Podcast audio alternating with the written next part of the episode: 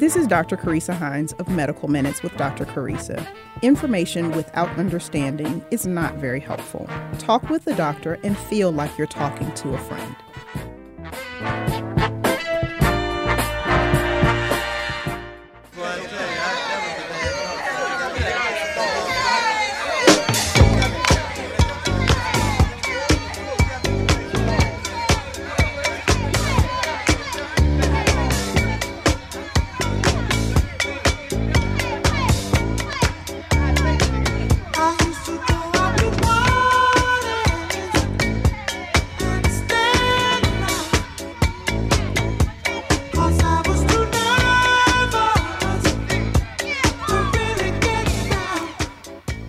Good morning, good morning, good morning, Atlanta. This is Dr. Carissa Hines, and you are listening live to Medical Minutes with Dr. Carissa. So, as we always do, I hope you all are having a great week this week. And again, thank you so much for tuning in. Um, so, as we do every week, we do our shout outs to start our show. So, shout out to my number one fan. Hey, mom, I hope you're having a fabulous Thursday morning. Shout out to our family in Norfolk, Virginia, Virginia Beach, Virginia, Chesapeake, Virginia, Washington, D.C., Hobbs, New Mexico, Temecula, California, Opelika, Alabama, Houston, Texas, Seattle, Washington, Hampton, Virginia. Woodbridge, Virginia, Columbus, Georgia, Cedar Bluff, Alabama, Lusby, Maryland, College Park, Georgia, Oxford, North Carolina, Centre, Alabama, Gadsden, Alabama, Charlotte, North Carolina, and Fort Campbell, Kentucky. So, as always, shout out your city. Tell me where you are listening or watching from, and next week I will be more than happy to shout out your city. As I said, we are live today on Thursdays, every Thursday at 11 a.m. We are live on WWWE Real 1100 AM. We are also streaming on the internet at www.real1100.com and you can watch us live on Facebook. So I'm doing a Facebook live now. So hey Facebook family, how are y'all doing today? So our Facebook page is Medical Minutes with Dr. Carissa. We also broadcast on the Real 1100 AM uh, Facebook page and on our parent company, uh, Old Fashioned Health Network uh, Facebook page. We also have a YouTube channel, Medical Minutes with Dr. Carissa, where we upload uh, the previous week's shows. As I said, we are a proud part of the Old Fashioned Health Network. So thank you to those listeners who tune in to us as well. We're on several podcast platforms, including iTunes, Google, and Captivate and we're on social media. Hey, Myrtle Beach, South Carolina. All right, so I'm going to add y'all. I'm shouting y'all out today, but we're going to shout y'all out next week too. I'll add y'all to the list. We are on social media on Facebook. Please follow us on our Medical Minutes with Dr. Carissa page, on Instagram at Medical Minutes with Dr. Carissa, and on Twitter at Minutes Doctor. So, okay, today our guest had a situation where they had to cancel. Hey, Miss Markeisha Daniel. Hey. Alrighty, so our guest had to cancel today because duty calls, right? And so on another Thursday, we will welcome Dr. Courtney Cabell uh, to our show. So, because we had to have that last minute cancellation, we are going to just do just kind of a random hodgepodge today, right? So, we're going to just talk about some hot topics that have been uh, happening in medicine that has been in the news. So, the first thing, and the enduring thing, of course, uh, it's talking about COVID 19. We, we can't stop talking about it, nor should we. Um, and we are today talking about the Johnson & Johnson vaccine. So, of course, you all are aware that there are now three vaccines that are available on the market. Of course, the, the Pfizer BioNTech um, vaccine, the Moderna vaccine, and now we have the Johnson and Johnson vaccine that is available. So I'll tell you a little bit about um, this study and about this vaccine. So, as you all know, um, you know I don't speak on a vaccine until I've had an opportunity to review the data, and so that was my homework for this week uh, was to review this. So. Uh, this briefing document that was submitted to the FDA, the Food and Drug administration. Um, the uh, Johnson & Johnson vaccine is a phase three trial. So, um, as we have talked before, typically there are four phases um, to our um, medicine development, be it a therapeutic medicine, a vaccine, whatever. Um, there are four phases, and so this was phase three. And the phases go from um, like in the lab where they're doing things on animal models and such things, and then they go to human trials, and it's a small group, um, you know, a small group of human trials, and then a larger group. Uh, human trial, and that's where we are in phase three. And then phase four is an even larger cohort or number of people that we um, that we use. So phase three is where we are, and phase three is where Pfizer, the Pfizer vaccine is, and it's also where the Moderna vaccine is. So, like Pfizer and Moderna, the Johnson & Johnson vaccine study had about 40,000 participants and it was a randomized double-blind placebo-controlled trial. And so again, I'll, I'll take a point here to explain to you what this what this means. So this is like the gold standard for any medical study that you want or any research study. Um, so randomized means that you'll have people who will be randomly divided into however many groups. In this situation, it was two groups. And a double blind means that neither the participants nor the researchers know who goes into what group right? So for the Johnson & Johnson same with Pfizer and Moderna. The two groups were the vaccine group, so those participants who would get the vaccine, and the placebo group, those participants who would get an injection, but it was not the vaccine. And so, double blind means that the participants don't know which group they're in, so they don't know when they uh, sign up for the study, they don't know if they're going to get the vaccine or if they're going to get the placebo. And the researchers don't know either. And what this does, it helps us to not have bias because, of course, um, there is a motivation in these vaccine studies doing well. And the motivation is that the vaccine will come onto the market and that people will be helped because we're all kind of tired of COVID. I know I am. I know you all are. Right? So there would be a bias there to make the study successful. So if I know that I have gotten the the vaccine, let's say, um, you know, I might be inclined to say that the vaccine was great and to not report any issues that I've had or whatever because I want the study to succeed. So that's why we like to have people be blinded in their study so that way their results or what they report is as honest as we can expect it to be. And when we say placebo controlled, again, that means that one group gets the vaccine in this case, and the other group gets the placebo. So, gold standard study. So, I always like when I read these studies to see that phrase randomized, double blind, placebo controlled because I know that I can trust the results uh, from that study, that what they say they are, they are, and bias has been minimized. This vaccine, however, is a single dose vaccination in contrast to the Pfizer and Moderna, which are two doses. Uh, and the participants were evaluated at 14 days after the vaccine, 28 days after, and even 60 days after uh, the vaccine. And they looked for, of course, the effectiveness or efficacy um, of the vaccine. So, about the participants in this study. They were ages 18 and up, um, and there were uh, three deaths in the vaccine group, 16 deaths in the placebo group, and 145 people were discontinued for, from the study for various reasons. So it could be that someone has decided they don't want to participate after after getting the dose and they don't come back for the follow-up visits or um, that someone, um, you know, for example, pregnancy is, is one. So pregnancy should have been excluded from the study, right? But some people got pregnant during the course of the study. And so those people get excluded, like they don't get to go any further um, in the study. Although, with this being a one dose, you know, they already got the dose. So so we'll have to see what comes of that.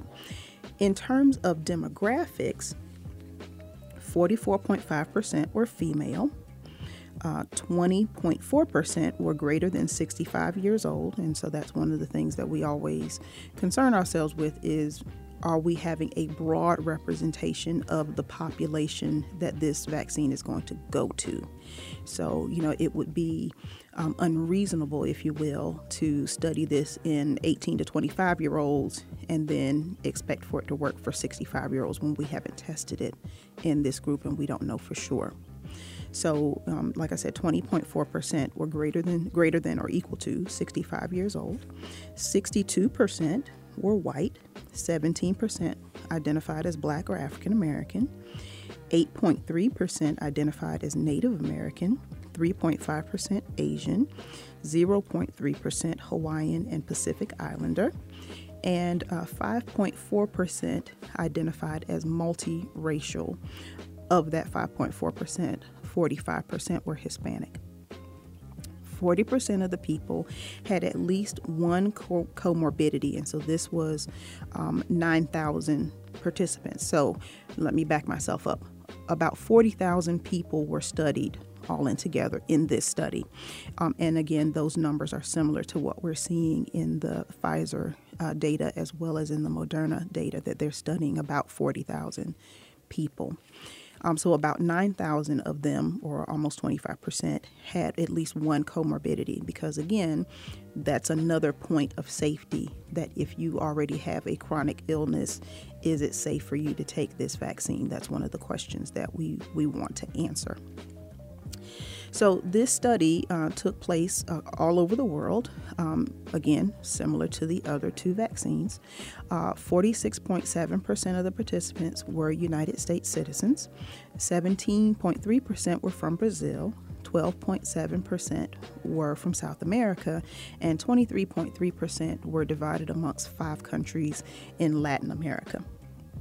So, when we talk about these uh, comorbidities, so just to give you a broad swath of the conditions that people had.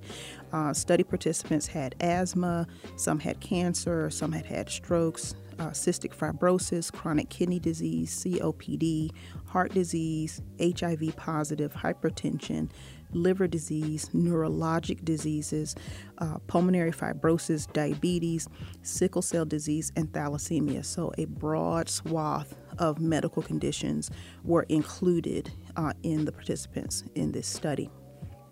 So, now when we talk about vaccine efficacy or effectiveness, um, it is 66% effective. Now, that is dramatically different from the Pfizer and Moderna, who were boasting 95 and 94% efficacy, respectively. Uh, but don't be dismayed by that and don't be tuned off by that because you only need about 50% uh, vaccine efficacy in order to be considered an effective uh, vaccine. So they were well above that 50%. Uh, like I said, there were deaths um, as there always are. Um, three in the vaccine group, 16 in the placebo group. And of that 16 in the placebo group, seven of them died from COVID, uh, which is unfortunate. So, in terms of reactions uh, to this vaccine, of course, there are the local reactions that, that we all experience. There may be some injection site pain, there may be some erythema or redness at the injection site, and there may be swelling um, and those things were. Um, hello, North Carolina, um, and those uh, those are common adverse reactions, and so those are not um, unique to to this vaccine, um, because basically, anytime you get a needle in your arm, it may not hurt at that point in time, but you may have some arm soreness like the next day. So that is not unusual. Um, there were some systemic adverse uh, reactions and so, and I'm going to give you the numbers of between the vaccine and the placebo group. Uh, fatigue, uh, about 1,300 in the vaccine group, about 700 in the placebo group. Headache, again, about 1,300 in the vaccine group and about 800 in the placebo group. Myalgia or muscle aches, um, about 1,100 in the vaccine group and about 400 in the placebo group. Nausea, about 500 in the vaccine group and about 300 in the placebo group. And fever, 300 in the vaccine group and 20 in the placebo group. So, when we talk about um, this vaccine, like what's in it, because that's always the important thing, right? That's the thing that people want to know. Number one, is it safe? How many people have died from it? Yada yada. And then what is this vaccine? So, the Johnson and Johnson vaccine is different from Moderna and from um, Pfizer in that it uses a viral vector. So, you know, when we've talked about these vaccines before and talked about the incredible or incredibly exciting technology that is used in these vaccines, um, you know, of course, we know that the BioNTech and uh, the Pfizer BioNTech and Moderna have used uh, an mRNA model that is that is their vaccine is the mRNA for the spike protein. Um, but this one is different in that it uses a viral vector. So what this is, is that they use an inactivated virus to carry the DNA of the COVID virus and carry that into the cell. So in this case, they're using an activated adenovirus, which is the cold virus, um, and they are coding, they inserted the DNA that codes for that spike protein um, into the adenovirus, and the adenovirus then carries the DNA uh, for the spike protein into the cell. And then it goes into the replication process where the spike protein gets presented to the cells, uh, presented on the cells rather, and then the immune system does what it does in learning that this spike protein is foreign and then remembers so that in the future, if you come in contact with COVID, your body already has seen it and your body knows um, what this is. So that's very exciting to use to use one thing to carry another thing. So that's what's different. Um, you know, again, the Pfizer and Moderna vaccines use mRNA. Um, this vaccine uses DNA.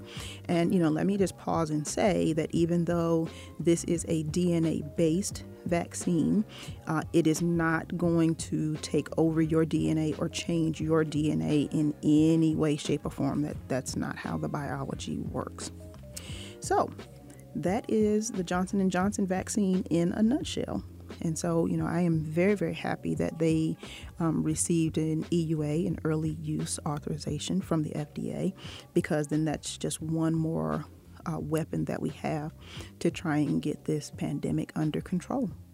So, again, I encourage you to uh, do your research and also, um, you know, to consider um, taking the vaccine.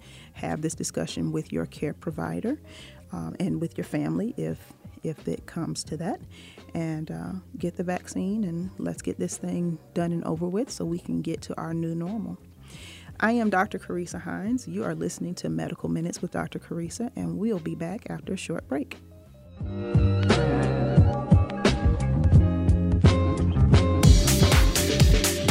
Just for Pets Wellness Center reminds old fashioned health listeners and pet owners to never leave pets unattended inside a parked vehicle, not even for a quick errand. Temperatures can rise to dangerous levels fast. Visit our website for more information at www.just the number 4 petsfl.vet or give us a call at 239 270 5721.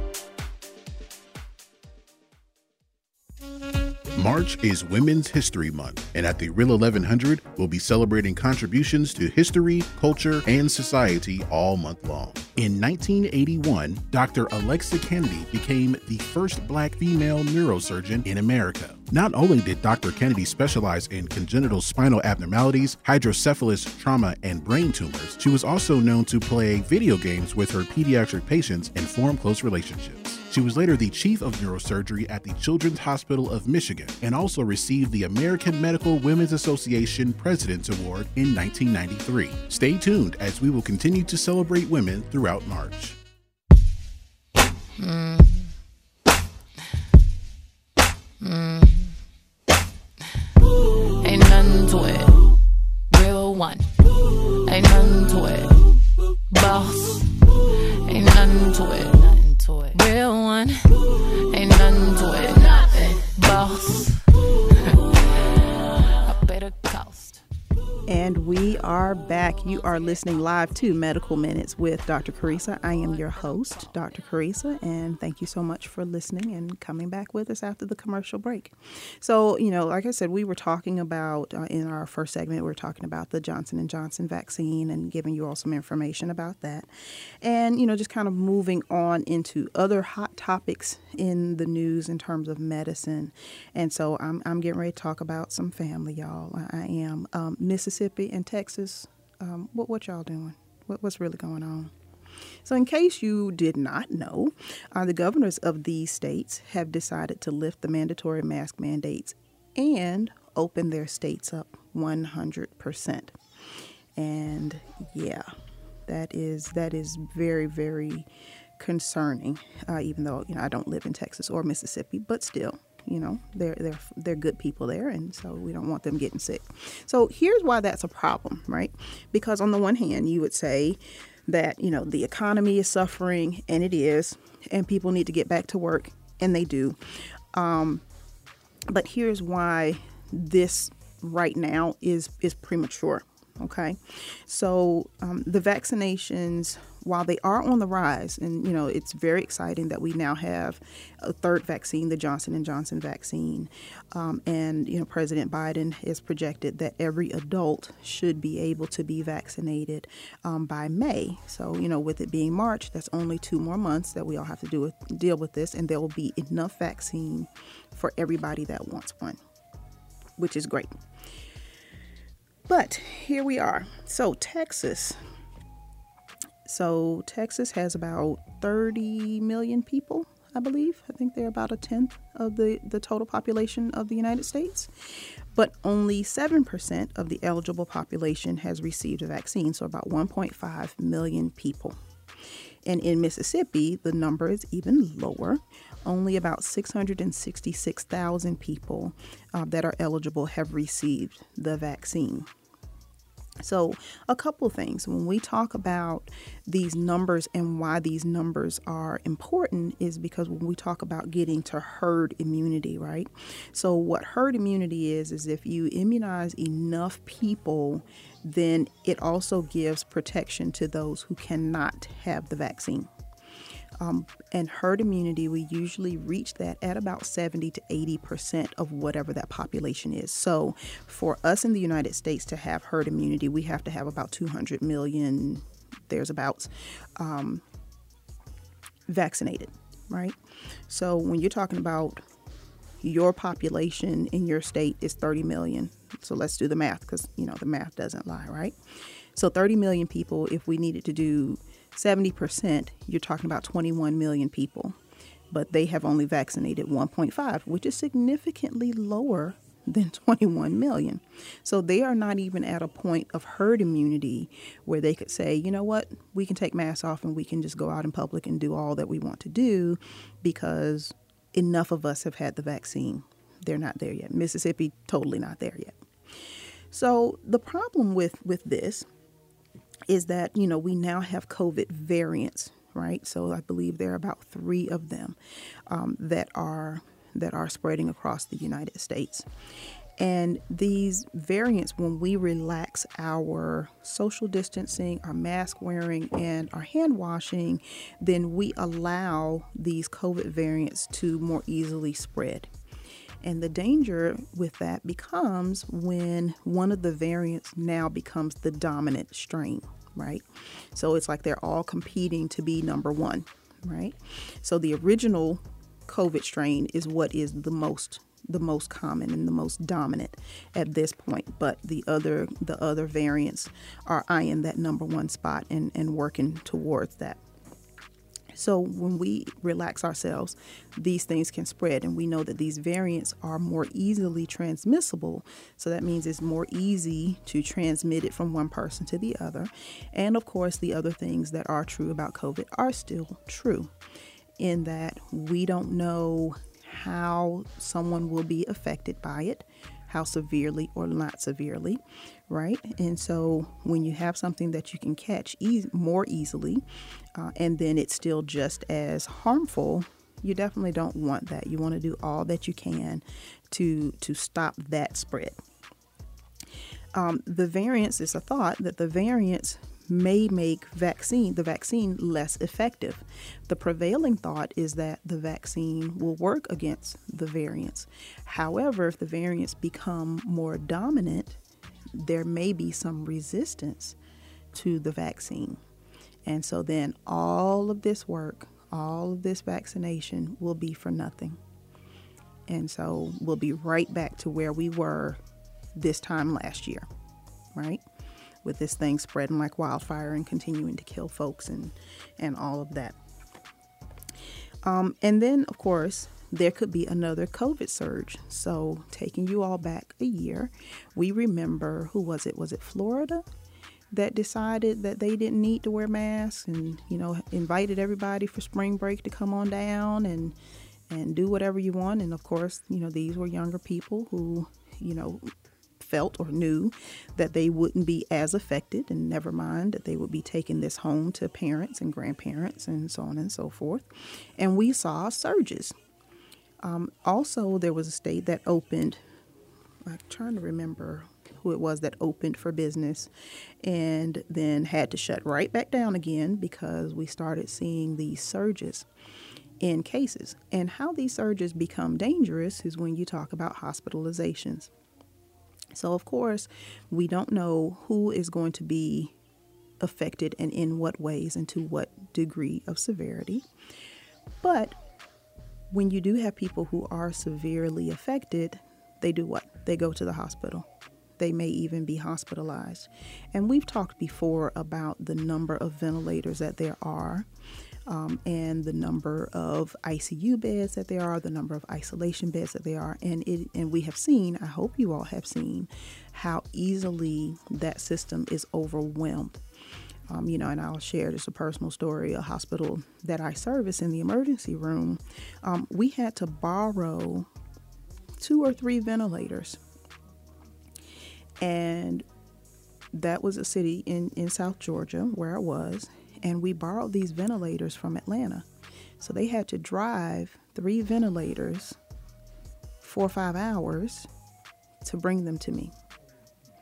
So imagine you are having trouble breathing and you are waiting four to five hours for a machine to help you because there are none available where you are. Also, imagine that if there are no hospital beds available for you and you have to be transferred to another state, because I've done that too, um, I've transferred people from New Mexico to Texas, from Georgia to Alabama, from Georgia to Florida. So imagine you having to go to a whole nother state to get a hospital bed. So that is why, you know, we don't want any more increasing, any more surges in our COVID numbers because then it becomes very, very dangerous for the population at hand. And we don't want to, I'm going to take y'all again, I'm going to take y'all back. We do not want to be in a situation like our brothers and sisters in Italy were, where they had to decide who gets a ventilator and who doesn't get a ventilator. Um, because you know the resource just ran out. So you know you don't want to be in those situations. So um, you know I, I encourage you all, wherever you are, but particularly in Mississippi and Texas, I don't care what your governor says. Please continue to wear your mask. Please continue to wash your hands. Please continue to social distance. And there are quite a few companies who are based in Texas who have said, we don't care what the governor says. We will still mandate mask wearing in our stores and businesses. And that becomes problematic because once you don't have the enforcement of the law, you don't have that backing behind you, then it gets down to an employee who probably makes, you know, whatever wage, having to be that person confronting other people about wearing their mask and trying to enforce the rules. And, you know, we've seen that before too, where, you know, that led to some very, very dangerous confrontations. And, you know, I just don't think that you know that that person like let's say that person makes a, a, minimum wage. I don't think that that's a part of what they signed up for to have to sit here and fight with you about you know wearing a mask because that's what the rule is. So you know i'm going to ask this of, of our folks um, that we can be kind to one another and be gentle to one another uh, and continue to just you know just do this because it's not going to be that much longer. You know like i said by May, most adult there'll be enough doses for for all of the eligible adults in this country. So we just have to wait a little while longer and if we all get our vaccines for those that want them and those that can take them safely, then we can all go out. We can all take our masks off and then we can all go back to living our lives and enjoying the summer and doing all of those things. I just think that this is wrong headed um, I'll, I'll, say that in my humble opinion. Uh, and, you know, it's just going to lead to a setback. And we all have been in this long enough. Y'all agree? I think y'all agree. I'm going to say y'all agree. All righty. So, when we come back from a short break, we will continue with our COVID 19 updates for today. This is Dr. Carissa Hines, and you are listening to Medical Minutes with Dr. Carissa. We'll be right back.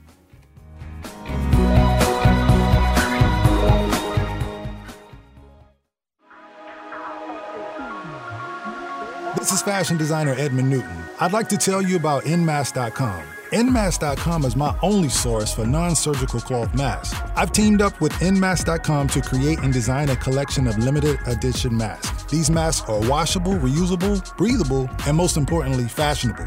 Shop online now at Nmask.com. That's E N M A S K S.com for quality masks made in America. Be sure to listen to The Wellness Enclave with Dr. Donna Sewell, a podcast that explores emotional health and its impact on everyday life. In The Enclave, we will address emotional health and how it is connected to other parts of your life, such as physical health, relationships, spirituality, and even decision making. The Wellness Enclave with Dr. Sewell can be found on Apple Podcast and Spotify.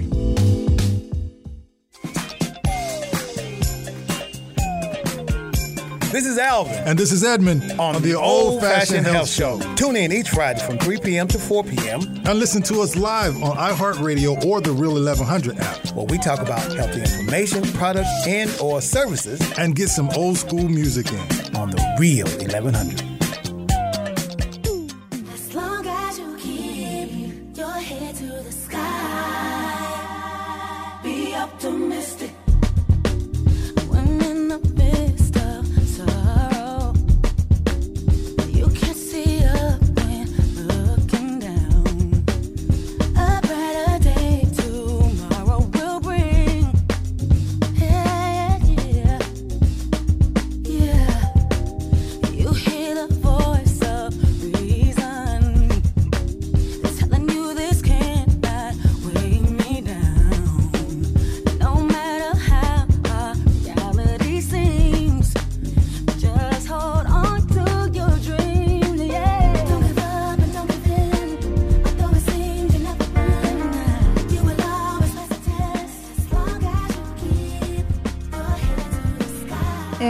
Welcome back. You, this is Dr. Carissa Hines, and I am your host today on Medical Minutes with Dr. Carissa. We are doing a COVID 19 update today, and so keeping with that, let's talk about numbers, right? Because I, I like math. I'm not tremendously good at it anymore, um, but math doesn't lie. The numbers are what they are, right?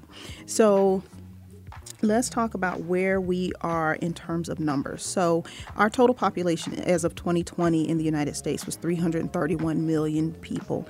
And as I said, in order for us to have herd immunity, 70 to 80 percent of that population uh, needs to be immunized. And so, we're looking at upwards of 200 and some million uh, would have to, to be immunized. At current we are at 80 and a half million vaccines administered.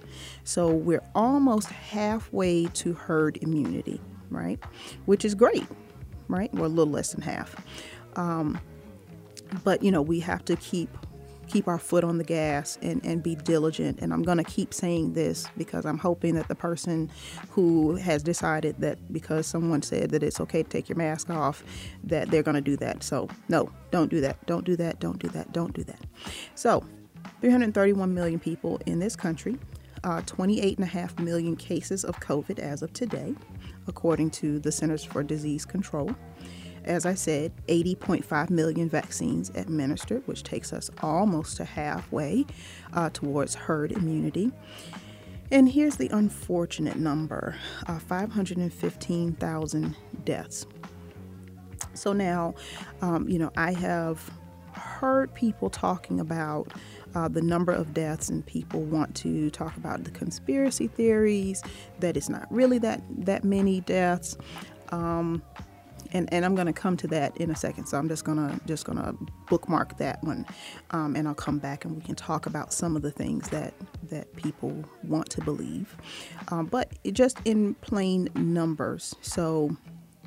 515,000 deaths. So when we talk about war, because that's one of the ways that we measure large scale deaths, right? So when we talk about combat related deaths, in the Civil War, there were 214,938 combat deaths. In World War I, 53,402 deaths. In World War II, 291,557,000 deaths. In Korea, 33,686 combat deaths. In Vietnam, 47,424 combat deaths. In Afghanistan, 1,833 combat deaths. And in Iraq, 3,836 combat deaths. Now, when I say combat deaths, these are n- not including deaths that happened um, after the conflict ended, because of course we know that there are are some some issues that are that our uh, soldiers face even after the the combative period is over, um, and their deaths related to that. But these are people that died in combat, right? So in all the wars from 1775 when we talk about the, the Revolutionary War, uh, to 2019, we have 666,441 deaths. So we are with COVID only a little little more than 100,000 deaths shy of surpassing the number of combat deaths in all the wars fought in the history of this country. So I want you all to sit with that for a minute. So when we talk about over a 400 almost 400 year span, right? That this one pandemic that has lasted now a year has almost taken as many people as all of those wars combined. So that is why we are always talking about keeping your mask on and washing your hands and social distancing because we see these we and by we I mean those of us in the medical profession we see these deaths right I mean you know I've seen people my age dying, which let me tell you is a head trip because at this point in my life, I am looking forward to the next phases of my life. And, you know, when I've met these people, um, you know, they have been just like me. You know, they have teenage children and they're looking, they've been married for a time and they're looking towards, you know, the empty nest and they can reconnect with their partners and travel and do all of the things in life that, that we hope that that we can do, and they won't get to do them. Um, you know, and so you know we definitely don't want to continue to add to this number, but I'm afraid if we go the way of Texas and Mississippi, that we will add to this number in tremendous numbers. So I, I definitely, you know, I, I know I'm kind of like a dog with a bone, you know, just kind of railing on that. But you know, this this is this is what it is. This is this is the real thing. So okay. For those of you who are listening, uh, you heard during the commercial uh, that Real 1100 AM, WWWE, is celebrating uh, Women's History Month in March, and they highlighted Dr. Alexa Canady, who is the first African American neurosurgeon in the United States, and just that's just mind blowing. Um, you know, just neurosurgery in general is is just wow. That that's all I can say to that. But March is Women's History Month. And uh, the reason why March is chosen is because on March 1st, 1972, uh, Title IX was passed by the Senate and became law in 1973. And for those of you who don't know what Title IX is, it is the law that prohibits sex discrimination or sexual discrimination in all federally funded education programs. So that includes, you know, your colleges and universities. Um, it also extends to sports programs at those uh, institutions as well, um, because one of the things, uh, and that is still an ongoing fight, um, is when we talk about the funding that comes to uh, some programs. So you'll have some programs, um, some male programs that are better funded than some women programs, for example, in sports. Um, and so, of course, you know, this law has kind of tried to even the playing field a bit. Um, but not only that, um, you know, we have to take this time, and not just in March, but in every day, uh, to reflect and honor the roles that women have played in our society as well as in our own personal lives, right? Because uh, not every woman is a history maker, but every woman plays a part in history, right? Because I think when I reflect on the women who have helped me to get to this point, um, and there are many, many of them, and I won't start to name any of them because I don't want to leave anyone out, but you all know who you are. Um, you know, I just am just grateful for them, and I hope that I am also a woman that a future generation person will look towards and say, you know what, I stood on her shoulders and I have gone a little bit further because of the things that she did and, and what she has left as her legacy. So I encourage each of you, each of us, all of us, to amplify the the voice of women in all of our spaces. So, not just in the workplace, although that is tremendously important, but to recognize the female voice or the woman voice uh, in the home as well, because there are many women who not only work outside the home, they work inside the home and kind of function in a, in a dual role there. Or there are some women who work strictly in the home. And let me tell you, so if during this pandemic, you know, a lot of us are working from home and your children have been out of school and so you have had to do the job of, uh, you know, being a teacher and, and all of that. Um, you understand how hard it is for women who work within the home, that it's a lot to juggle and it's a, a huge responsibility, and, and they need to have their shine as well. So not only just amplifying the female voice in all these spaces, take some time to get familiar with some women's issues.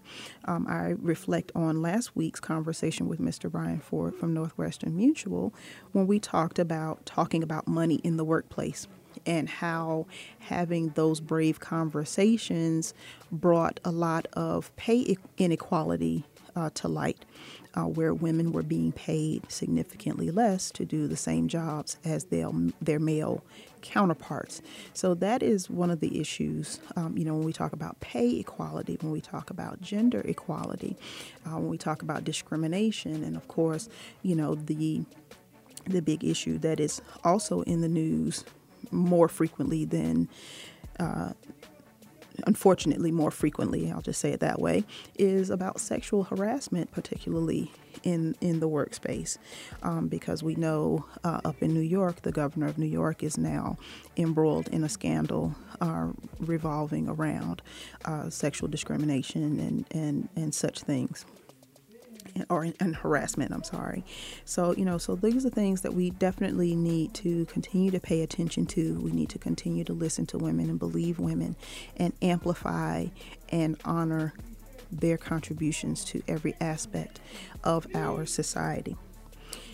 So, when we come back from a short break, we will have our vitamin C. This is Dr. Carissa, and you are listening to Medical Minutes with Dr. Carissa.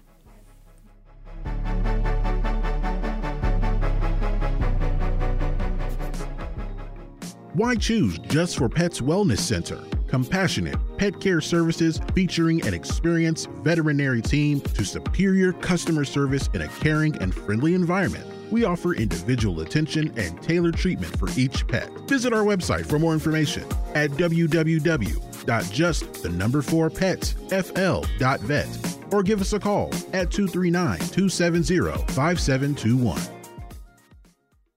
Kids follow your lead. Help them stay healthy. Wash your hands. Don't touch your eyes, nose, or mouth. And cover coughs and sneezes. Clean and disinfect the objects you touch often, like your phone, the remote, and doorknobs. Avoid close contact with people who are sick. And if you're the one who's sick, stay home. This station is part of the Beasley Best Community of Caring, and we care about your family. For more info, visit cdc.gov slash COVID 19.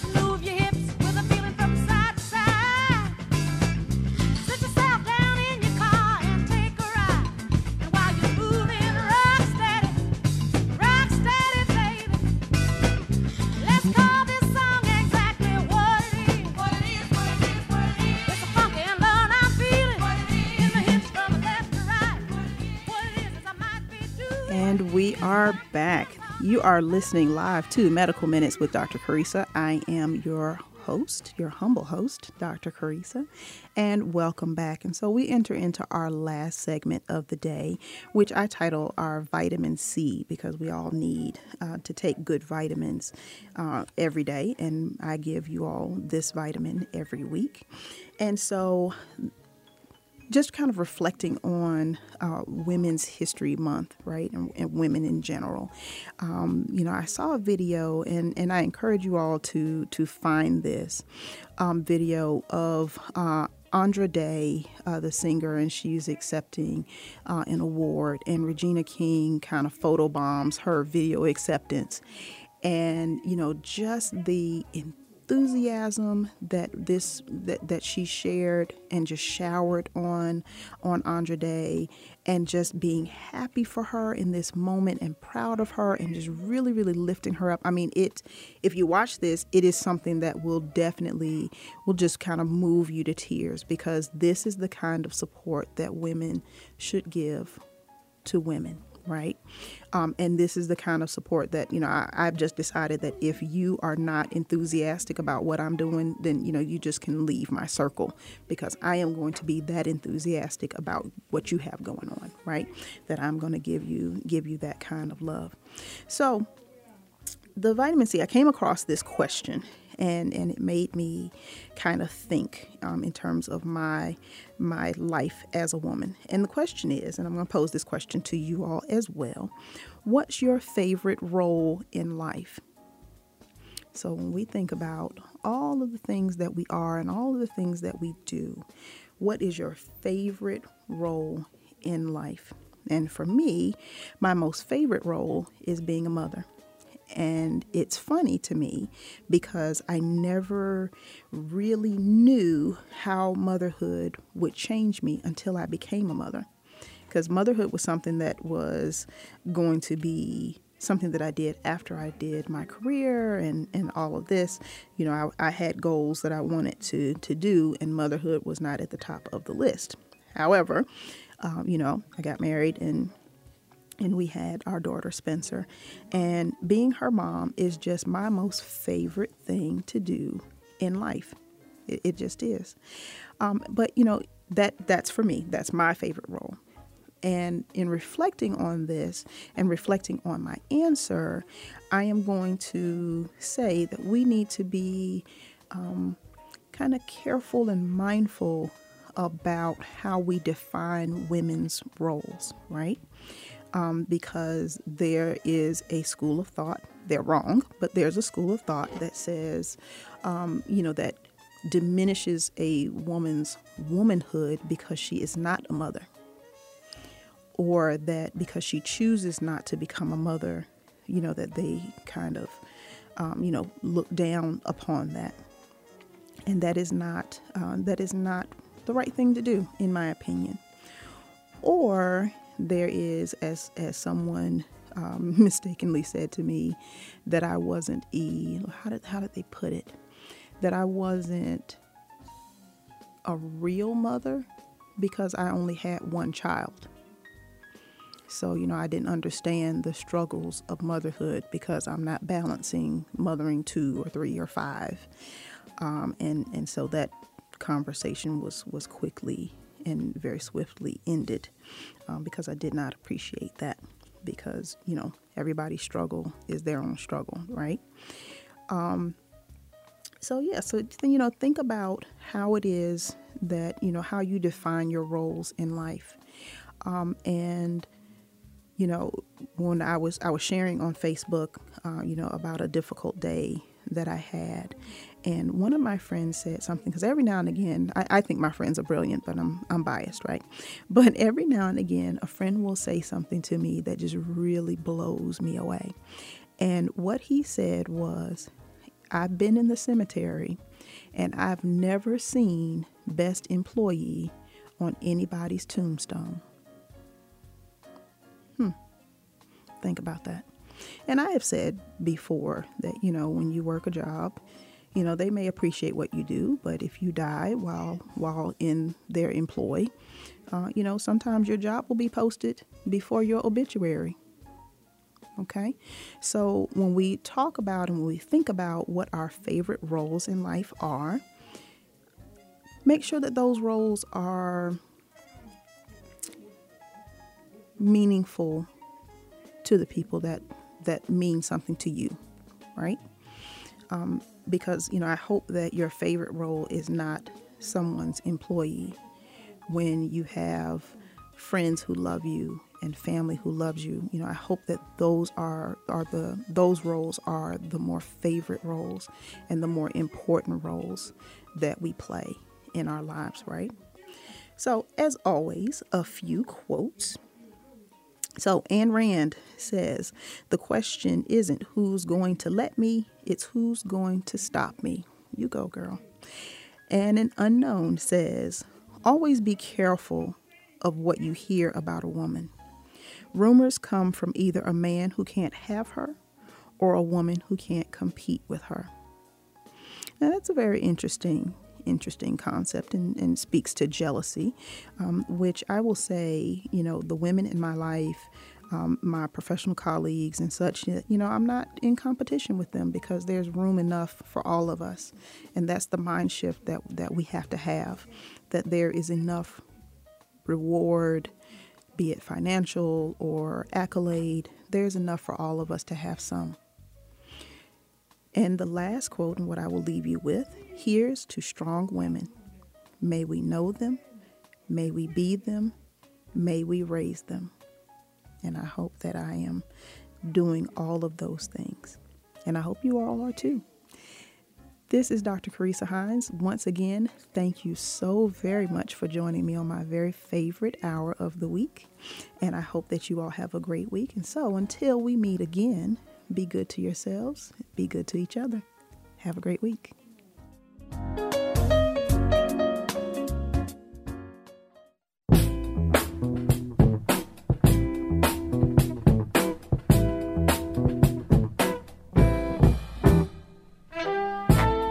This is Dr. Carissa. Thanks for joining me this week on Medical Minutes with Dr. Carissa. Join me next week for more comfortable yet in depth conversation. Have a great week.